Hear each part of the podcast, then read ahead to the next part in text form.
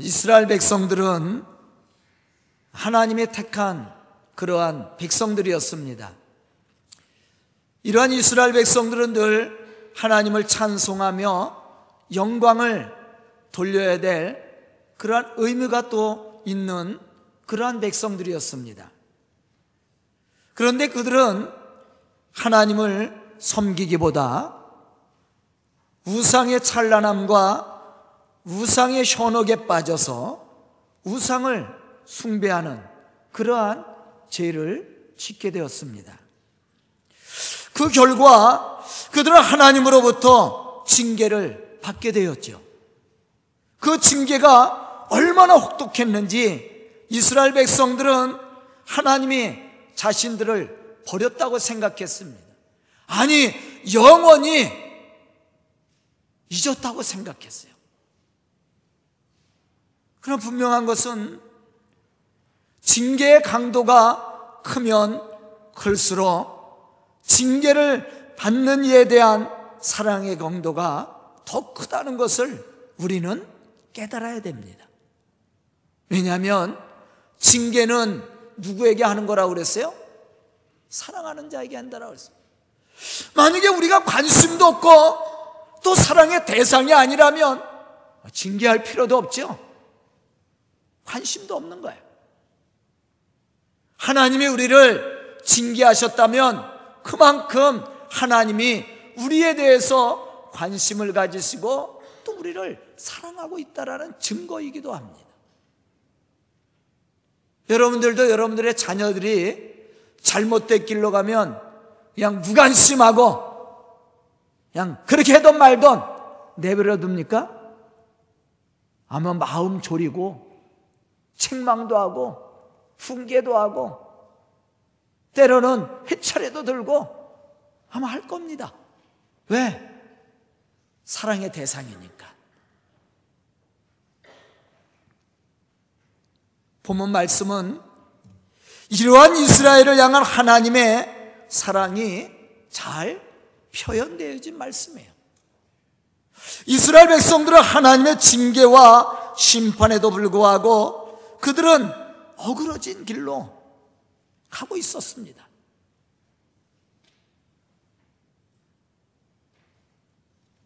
그러나 이스라엘 백성들을 사랑하시는 하나님은 선지자 이사야를 통해서 이스라엘 백성들이 하나님께로 돌아올 것을 촉구하셨다라는 거죠. 그런데 문제는 이러한 하나님의 부르심에도 불구하고 이스라엘 백성들이 하나님의 말씀을 이해하지 못했다라는 거예요.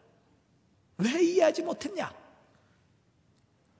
이스라엘 백성들은 여전히 하나님 앞에 예배를 드리고 있었거든요. 이스라엘 백성들은 여전히 하나님 앞에 제사를 드렸습니다. 많은 재물도 갖다 드렸습니다. 그들은 그것이 하나님을 잘 섬기는 거라고 생각했어요. 그런데 문제가 무엇입니까? 종교적인 의식과 형식은 있었지만 그들의 마음은 하나님을 떠나 있었다라는 거예요. 그런데 이스라엘 백성들은 자신들이 하나님 앞에 제사를 드리고 예배를 드리고 예물을 드리면 그것이 다라고 생각했어요. 그것을 하나님을 섬기는 거라고 생각했습니다. 그런데 하나님이 그 예배를 기뻐하지 않았다라는 거예요.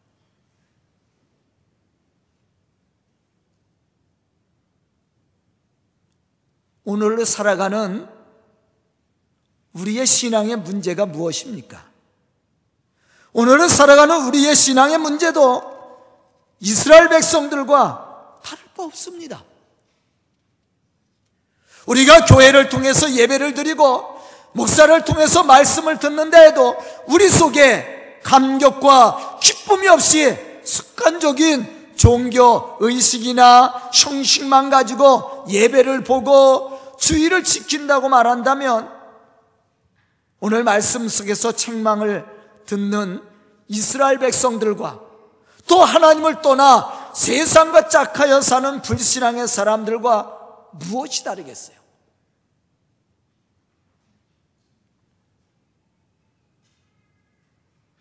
우리는 오늘 말씀을 보면서 우리 자신을 되돌아봐야 됩니다. 과연 우리는 하나님 앞에 어떠한 예배를 드리고 있는지, 그냥 형식적인 예배를 드리고 의식만 따라오는지, 아니면 참으로 하나님의 은혜를 갈망하는 그런 심정을 가지고 하나님이 주시는 말씀의 은혜에 충만함을 누리는 그 감격에 겨워서 진짜 감사로 하나님 앞에 예배를 드리고 있는지 우리 스스로를 한번 되돌아봐야 된다는 거예요. 만약에 마음도 없는 그러한 예배를 하나님 앞에 드린다면 그 예배는 하나님이 받으시는 예배가 아니에요. 온전한 예배는 마음으로 드리는 예배. 우리의 마음에 주시는 하나님의 은혜가 있고 하나님이 주실 축복에 대한 기대를 가지고 감격스러운 예배. 그 예배를 하나님이 원하시고 계신 거예요. 그런데 이스라엘 백성들은 그렇지 못했다라는 겁니다. 그러면서도 그들은 하나님 앞에 온전히 드렸다고 생각하고 있었어요. 그런데 하나님이 그들을 징계하셨거든요. 이해를 못하는 거예요. 우리가 뭘 잘못했냐는 겁니다. 이게 이스라엘 백성들의 모습이에요. 우리가 하나님 앞에 번제도 드리고 예물도 드렸는데 우리가 뭘 잘못했냐는 거예요.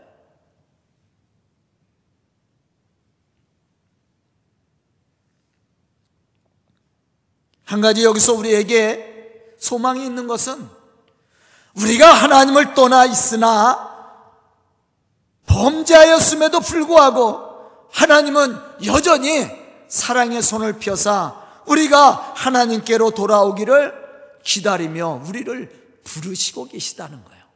이것이 우리에게 희망입니다.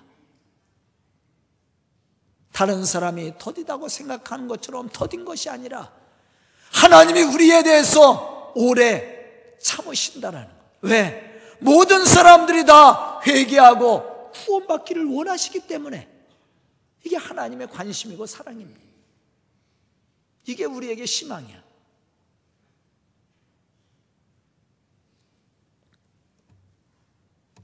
우리는 오늘 말씀을 들으면서 이렇게 우리를 애타게 부르시는 하나님의 음성을 들을 수 있기를 주님의 이름으로 축복합니다. 뿐만 아니라 하나님의 부르심에 온전한 신앙을 가지고 응답할 수 있는 그러한 믿음의 사람들이 다 될 수 있기를 주님의 이름으로 축원합니다. 그럼 왜 하나님은 말씀에 불순종하고 불법을 행하였던 이스라엘 백성들과 우리들을 부르시는지 그 이유를 우리가 오늘 생각해 봐야 됩니다. 첫째, 하나님이 우리를 지으셨기 때문에 그래요. 여러분들도 자녀들에 대해서 오래 참아주지 않아요? 어? 말안 들어도 장난을 쳐도 사고를 쳐도 오래 참아줍니다. 옆 사람이 욕하고 비방하고 정죄를 해도 부모는 그렇게 못해요. 왜 그렇습니까? 내가 낳았기 때문에 그래요. 그래서 참아주는 거야.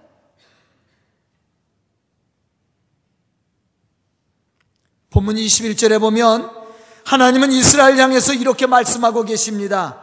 야곱아, 이스라엘아, 이 일을 기억하라. 무엇을 기억합니까? 내가 너를 창조했던 것을 기억하라는 얘기예요. 내가 너를 잊지 않고 아직도 기다리고 있다라는 것을 기억하라는 말입니다. 야곱아, 이스라엘아, 이 일을 기억하라. 너는 내 종이니라. 내가 너를 지었으니 너는 내 종이니라. 이스라엘아, 너는 나에게 잊혀지지 아니하리라.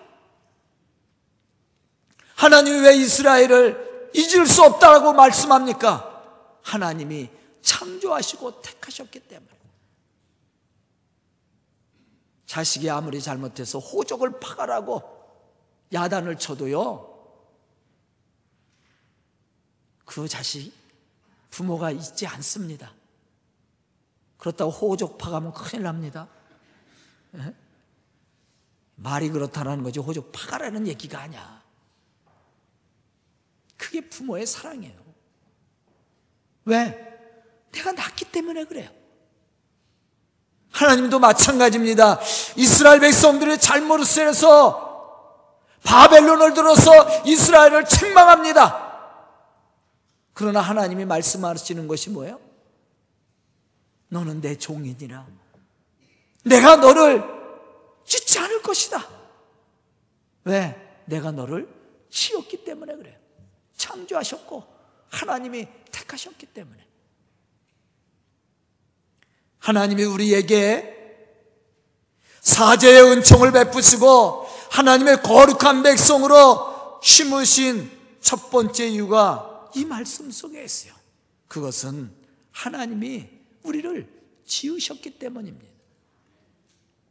이사에서 49장 15절에 보면 우리를 향하신 하나님의 진실한 사랑을 우리가 발견할 수가 있습니다.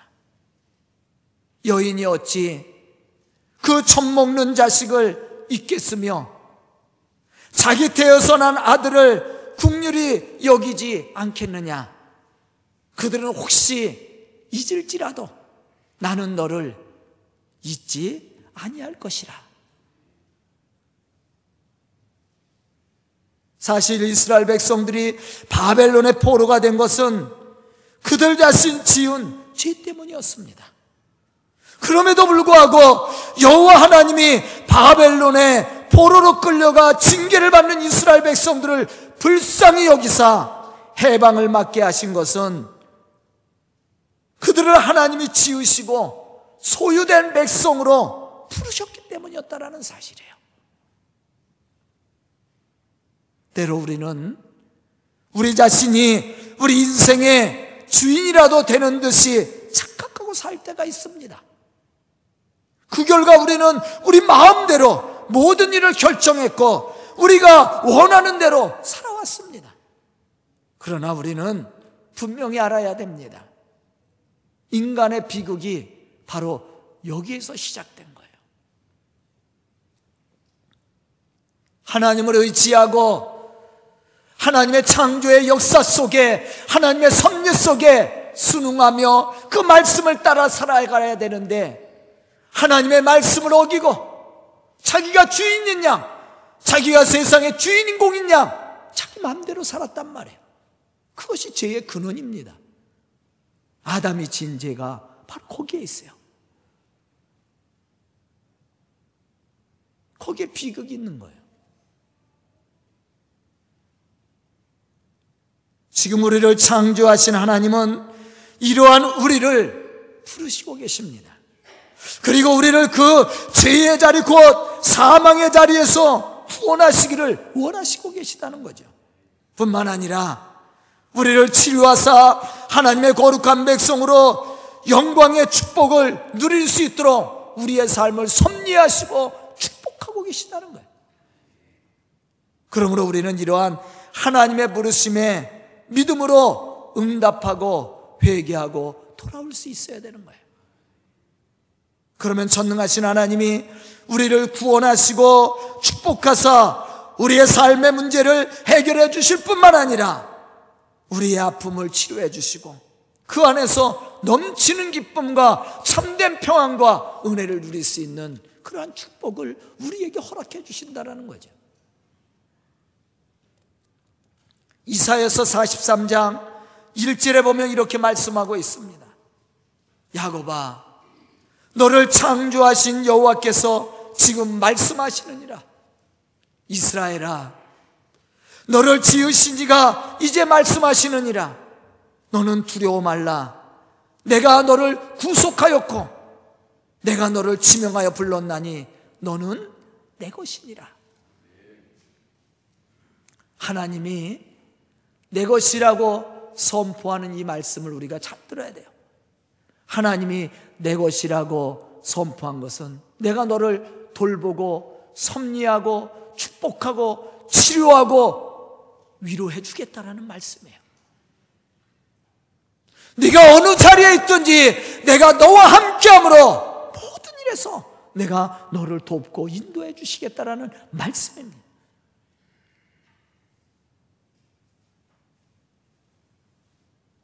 참으로 오늘 말씀을 듣는 우리 성도들이 이러한 하나님의 부르심에 온전한 믿음으로 응답할 수 있는 그런 믿음의 성도들이 다 될 수 있기를 주님의 이름으로 축원합니다.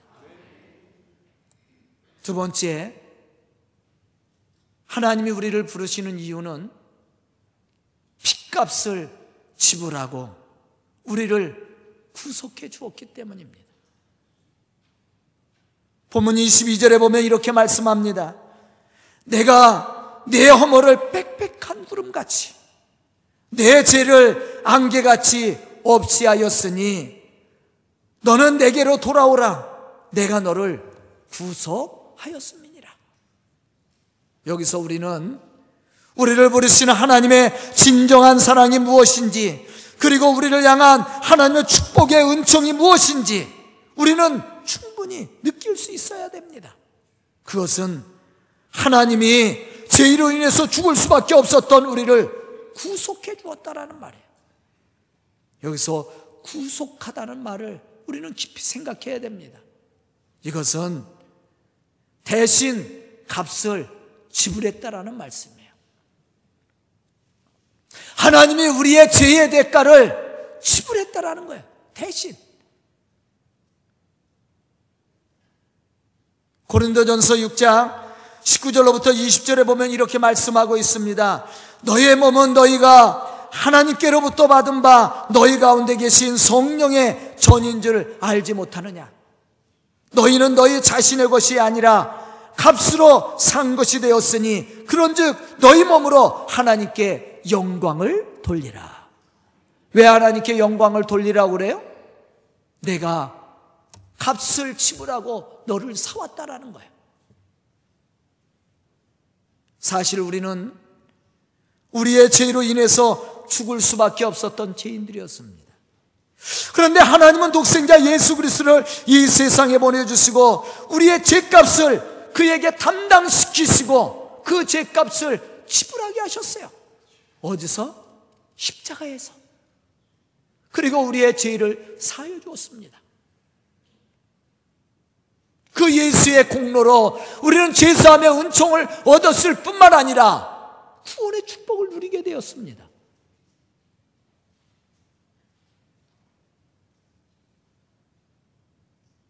하나님은 이러한 우리들을 다시 잊어버리지 않으려고 우리를 부르시고 또 부르시고 우리에게 참된 구원의 축복을 누릴 수 있도록 우리 가운데 역사하시고 계시다는 사실을 우리는 분명히 알아야 돼요. 이게 하나님의 사랑이에요. 사실 범죄한 자는 그에 합당한 형벌을 받아야 되는 것이 마땅합니다. 이것이 하나님의 공의입니다. 그런데 문제는 연약한 우리가 이러한 하나님의 공의를 만족시킬 수가 없다라는 거예요. 우리는 하나님의 이 공의를 만족시킬 만한 능력도 자격도 없습니다.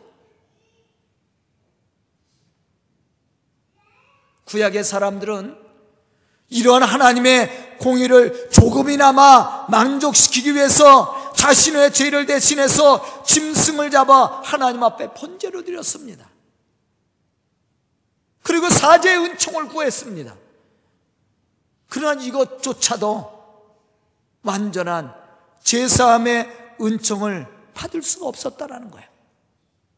그래서 하나님은 이 공의를 세우기 위해서 죄 없으신 예수 그리스도를 세상에 보내주셨고 그에게 인류의 죄를 담당시키시고 십자가에 죽게 하셨습니다. 십자가의 제사를 통해 우리의 죄를 완전히 사해 주었어요. 그 공로로 그 은혜로 말미암아 우리는 제사함의 은총을 받게 되었고 구원을 얻게 되었다라는 거예요. 이러한 우리가 해야 될 일이 뭡니까? 바로 하나님을 영화롭게 하는 삶이에요. 이 구속의 은혜를 체험한 믿음의 사람들은 그의 삶을 통해서 하나님을 영화롭게 할 수 있는 그러한 믿음의 삶의 모습이 필요하다라는 겁니다.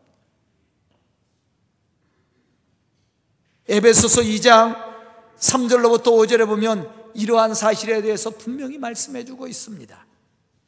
전에는 우리도 다 그 가운데서 우리 육체, 육체와 마음이 원하는 것을 하여 다른 이들과 같이 본질상 진노의 자녀이었더니 우리는 진노를 받아야 될 그러한 죄인들이었습니다.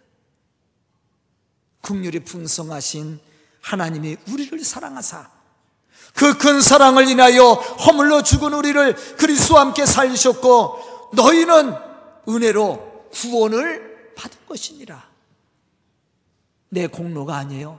내가 자격이 있어서 구원받은 것이 아닙니다. 하나님이 주시는 그 값없이 베풀어 주시는 그 은혜로 말미암아 우리가 제사함과 구원의 은혜를 얻게 되었다라는 거예요. 이러한 구속의 은혜를 받은 우리는 이제 하나님의 부르심에 온전히 응답하고 겸손히 말씀 가운데 돌아와서 주의 복음의 사역을 감당해 나갈 수 있는 믿음의 사람들이 되어야 됩니다. 오늘 말씀을 듣는 우리 성도들이 이러한 믿음의 사람들, 이러한 하나님의 은혜를 체험한 구원의 은혜를 체험한 믿음의 사람들로 하나님의 구원의 역사를 이루어가는 그런 믿음의 성도들이 다 될 수 있기를 주님의 이름으로 축원합니다. 세 번째, 하나님이 우리를 통해서 영광 받기를 원하신다라는 겁니다. 또 우리는 하나님을 영화롭게 할 수 있는 그런 믿음의 사람들이 되어야 되는 거예요. 이사에서 43장 7절에 보면 왜 하나님은 우리를 창조하셨고 우리를 그 죄에서 구속하여 주었는지 그 이유에 대해서 분명히 말씀해 주고 있습니다. 내 이름으로 불려지는 모든 자, 곧 내가 내 영광을 위해서 창조한 자를 오게 하라. 그들은 내게 내가 지었고 그를 내가 만들었느니라. 하나님이 우리를 부르시고 계십니다. 우리를 통해서 영광 받으시기를 원하신다라는 거야. 그래서 하나님이 우리를 창조하셨고 값을 지불하고 우리를 죄에서 구속해 주신 것입니다.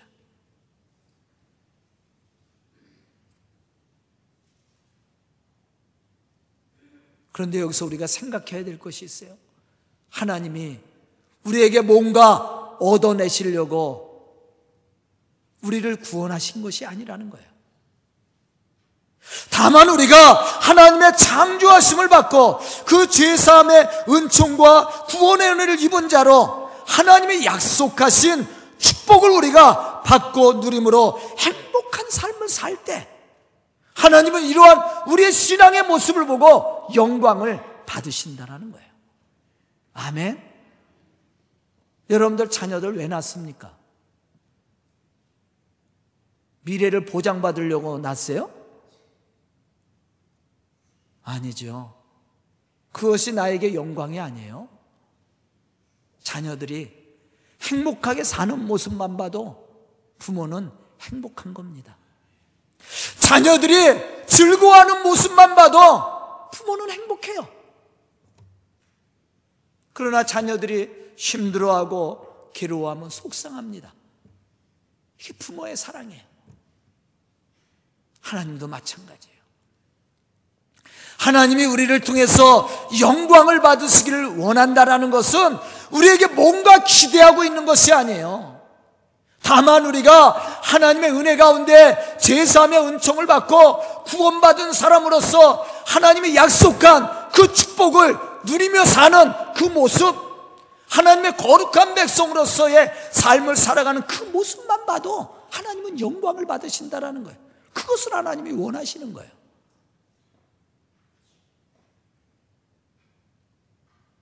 저도 우리 성도들에 대한 기대가 있습니다.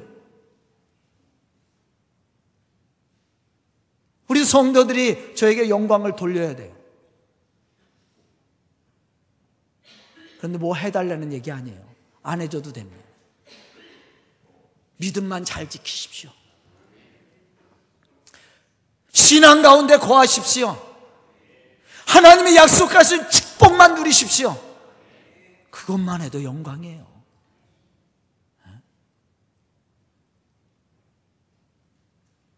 요즘 어떠냐고 물어봤을 때, 아, 목사님, 목사님이 기도해 주셔서 우리 가정 아무 문제 없어요. 자녀들도 잘 되고. 그 소리만 들어도요, 행복합니다. 네? 교회만 잘 나와도 행복해. 네?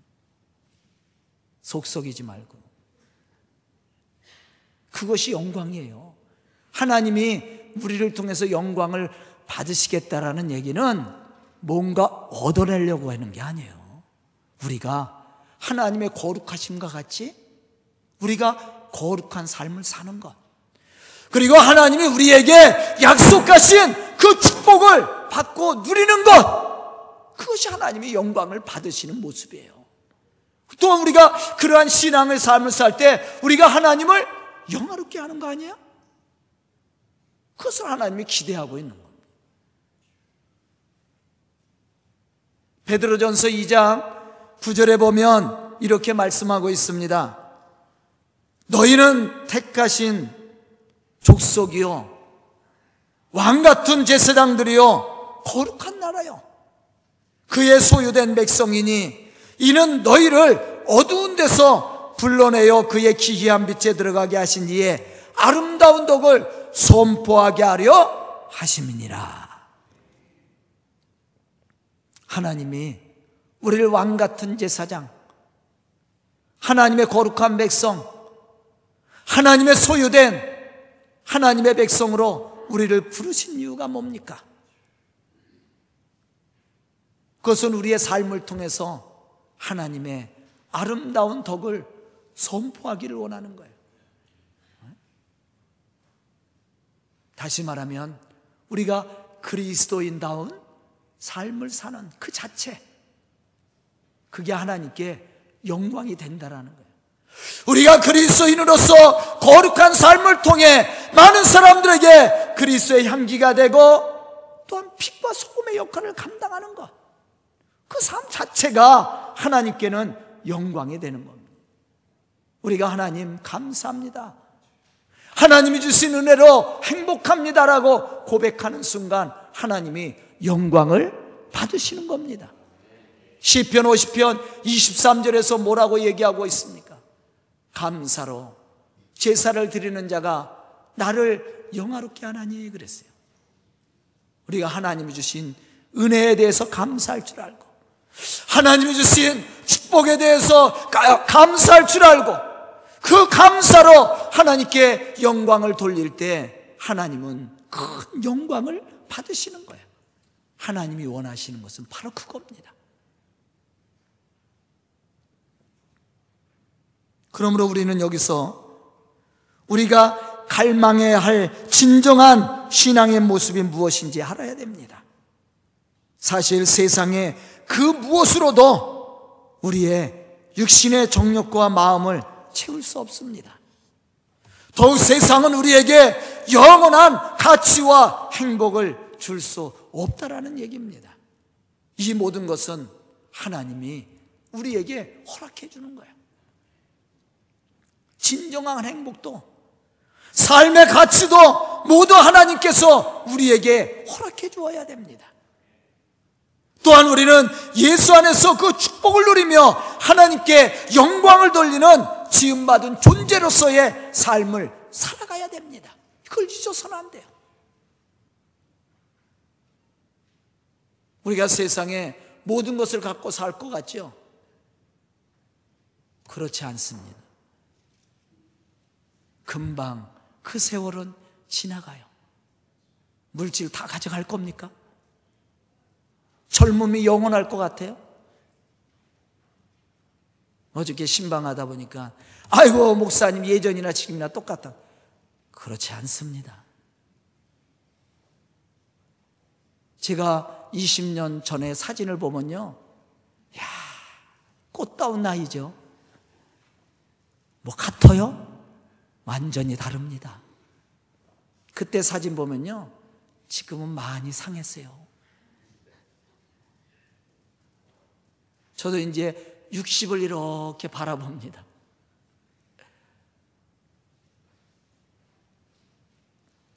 세월에는 장사가 없죠. 젊음도 영원하지 않아요. 그런데 영원한 것이 있어요. 그것이 바로 천국입니다. 하나님의 구원이에요. 본문 23절에 보면 이렇게 말씀하고 있습니다. 여호와께서 이 일을 행하셨으니 하늘아 노래할지어다. 땅의 깊은 곳들아 높이 부를지어다. 산들아 숲과 그 가운데 모든 나무들아 소리내어 노래할지어다. 여호와께서 야곱을 구속하셨으니 이스라엘 중에 자기의 영광을 나타내실 것입니다.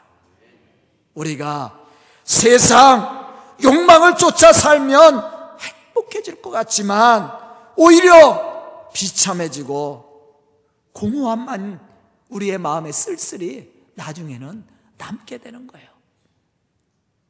이것이 인간의 모습입니다. 그러나 우리가 우리를 창조하시고 구속하시고 우리에게 기대를 가졌으며 영광 받으시기를 원하시는 하나님과 함께하면 참된 평안과 행복을 우리가 누리게 된다는 거예요. 그 축복은요, 영원한 거야. 잠시 있다가 사라질 것이 아닙니다. 하나님은 말씀하십니다. 내게 돌아오라.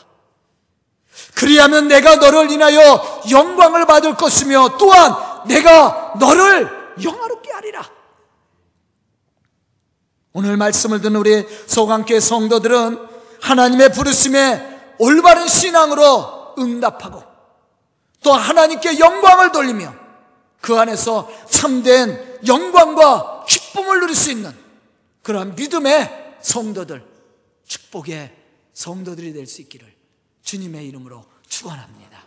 기도드리겠습니다. 은혜로우신 아버지 하나님 감사와 찬송을 드립니다.